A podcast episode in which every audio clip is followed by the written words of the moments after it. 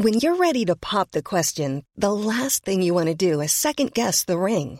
At Bluenile.com, you can design a one of a kind ring with the ease and convenience of shopping online. Choose your diamond and setting. When you find the one, you'll get it delivered right to your door. Go to Bluenile.com and use promo code LISTEN to get $50 off your purchase of $500 or more. That's code LISTEN at Bluenile.com for $50 off your purchase. Bluenile.com code LISTEN.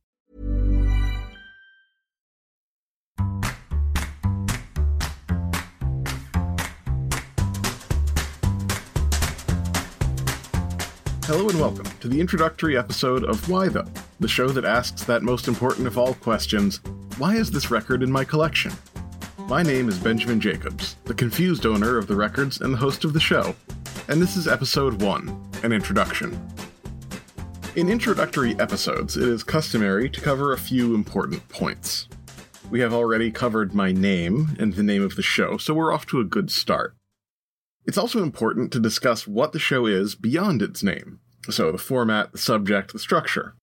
Beyond these basics, it's considered good form to give some time to convince the audience of why the topic is important or interesting, and why I, as the host, am the person to tell you about them. In short, why though? Before we get to the philosophical gymnastics of this episode, let's begin with the prosaic bits. This show is going to be a monthly podcast. In each episode, I will discuss one record. The twist here is that I am not covering records that I consider particularly important, interesting, or even good. Instead, in each episode, I will discuss one record that happens to be owned by me. I will start at A and move through the entire collection in alphabetical order. To clarify, the collection is alphabetized by artist, though there are some oddities about that when it comes to classical music that we will address when we get to those bridges. If I own more than one record by an artist, we will cover them in chronological order by release date. When I get to the end of the records, if we get that far, I will start in upon the CDs again, starting with A. Now, in each episode, I will tell you what the band and album is that I'm going to be covering, and how the record came to be in my collection. If necessary, I will tell you how many copies I own, because yeah, that happened. This process will probably involve me calling my parents and asking them why they purchased the album in the first place and how they felt about it and stuff like that. Information that I will communicate to you if appropriate. I will then give a short history of the band and the album. Finally, I will give a short discussion of how I feel about the album and why. Ideally, this will all fit into the 20 minute range, and I will close off the episode by letting you know if I intend to keep the album, get rid of the album, or, in extreme cases, burn it out of kindness for future generations.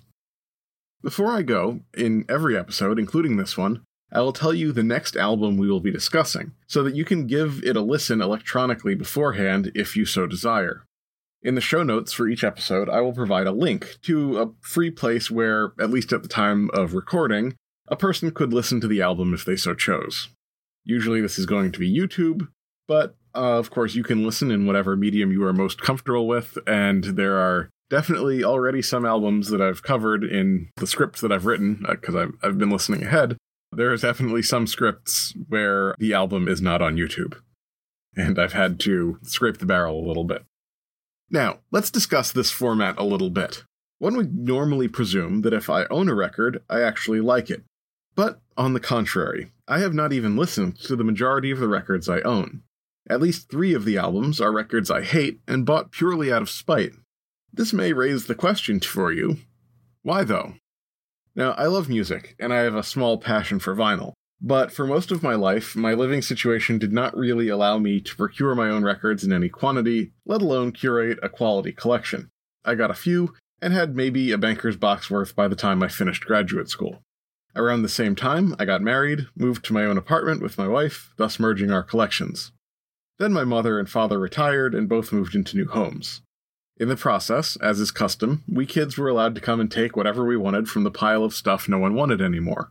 Of course, I greedily snatched up all the record collections. The years since have been hectic. We moved several times, and then poor health, the birth of my child, my full time job, and the stress of poverty have prevented me from really getting my musical collections into the shape I wanted. I also started a history podcast that you may have heard of called Wittenberg to Westphalia The Wars of the Reformation, of which I am very proud and deeply enjoy making. But it is a bit of a time sink. During the pandemic, I've been working from home, and so I finally had the opportunity and also the need to clean out the basement, which is also my office, which is also where most of the records were located. In so doing, one thing led to another, and I finally organized my music collection the way I wanted. I've put together all the bits and bobs I've accumulated over the years into a real honest to goodness stereo system, and it even sounds good somehow. I've mounted shelving to the walls and got all my stuff out of boxes. My record player is no longer at risk of being destroyed by the child, and neither are my records. I have alphabetized the collection. In the process of all these tasks, it became very clear to me how many of my records I have not listened to, and in some cases they are albums I have heard good things about for years. But given the convenience of digital music and the way we increasingly use music only as an aesthetic background noise, I knew that if I didn't sort of set aside some time to really sit down and listen, I probably would never get to those records in any kind of timely fashion. Simply listening to the handful of records I personally bought over and over again, as I have done for the last few months. No, I felt that I needed to take this in an organized fashion and really go through and put in the time, care, and effort to actually listen to these and give the, all these albums a fair shake. And it being me, I knew that the only way to really get myself to do this was to just start at one end and go to the other. I should also say, this isn't the first time I've tried something like this. About eight years ago, before podcasts caught my attention, I had a blog devoted to a similar project with my CD collection. At that time, my records were still boxed up, and my life was kind of hectic. It was fun. My friends and family enjoyed the blog, or at least told me they did, but ultimately, I kind of ran out of steam when the podcast came along.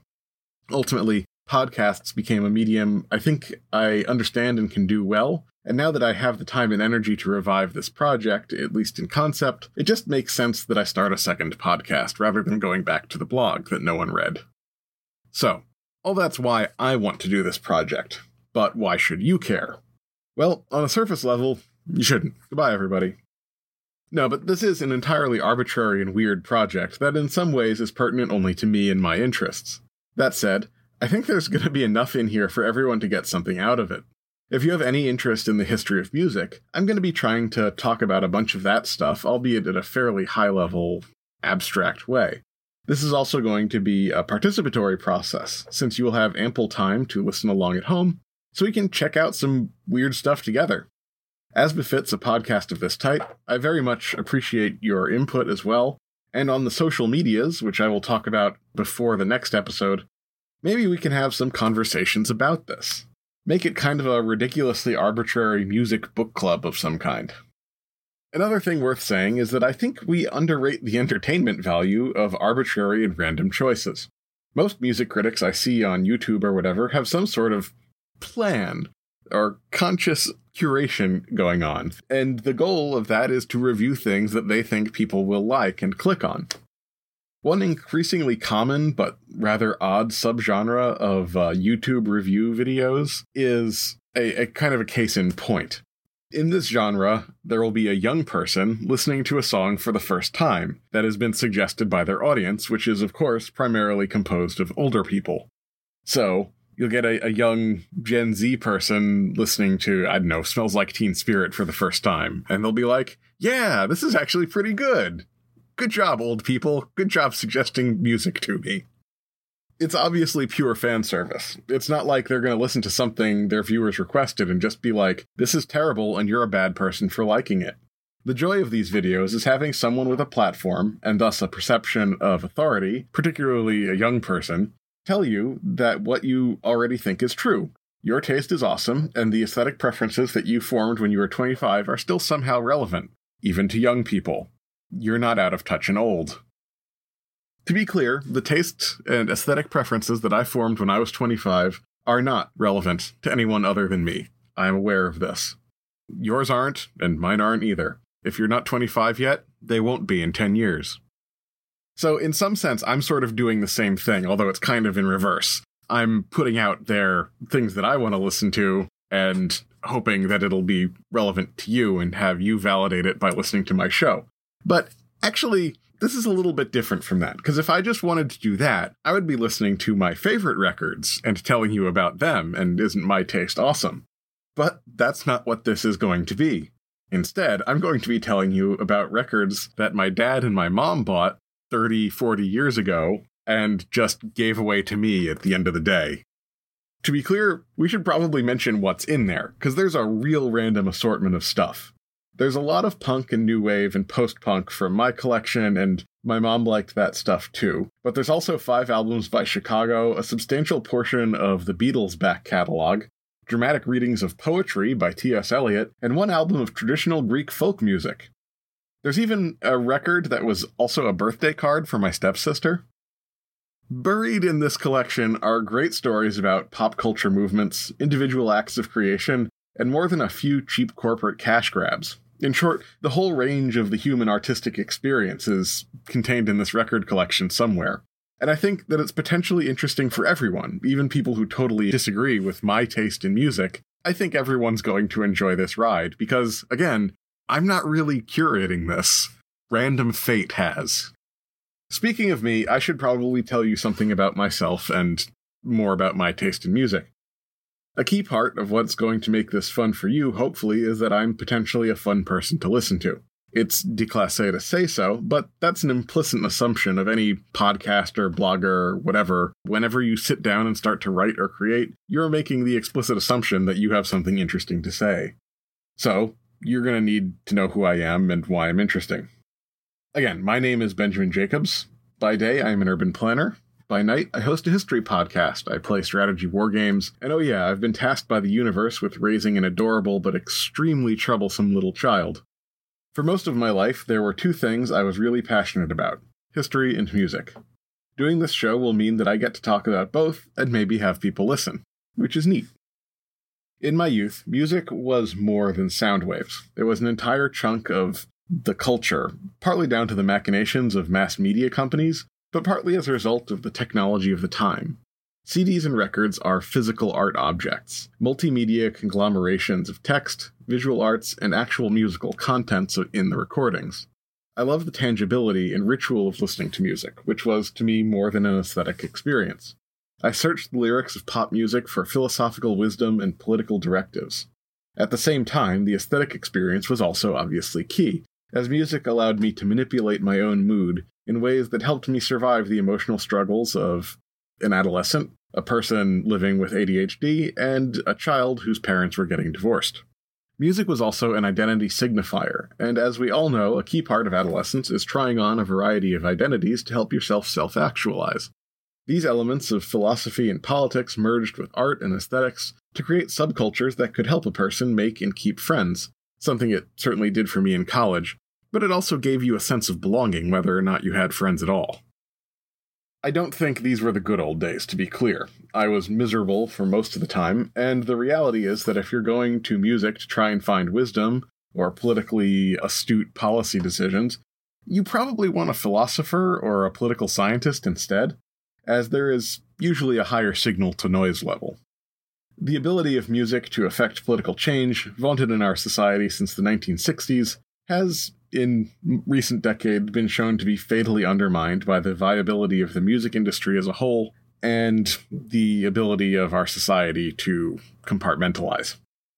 The musical identity scape of my youth is, I think, to some extent gone. And I'm not sure that's bad. Kids these days have new things that they identify themselves around, and identifying yourself around one artistic medium is, in retrospect, kind of a weird thing that we did. At the same time, I think something is lost in a musical and artistic culture where the point is entirely aesthetic. Music valued only for how it makes you feel is a cheapened product, a sonic soma bereft of nobility and reduced to a cold utilitarian experience. No better than a mass produced poster from IKEA. As I get older and more out of touch, I do hope the youths retain the relationship between sound, art, and meaning that goes beyond a catchy tune.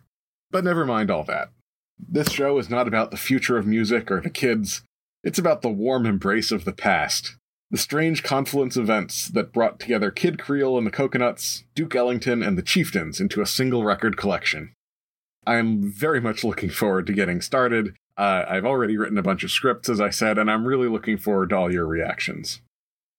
Now, as this is an introductory episode, and as I have covered everything that I am required by custom to cover, this does actually bring us to the end of this episode. Next time out, I will be discussing Adam and the Ants' first album, Dirk Wears White Socks. As I said, this is going to be a monthly show, but I'm actually going to post that episode together with this one, or just immediately afterwards, just so that everyone has a real episode to listen to in their feed if they hear about the show. I do hope you listen to the album first. Again, there's going to be a link down in the show notes, so check that out. But in any case, I will speak to you again shortly in the second episode, and until then, enjoy. And I hope you find the answers you seek in your record collection.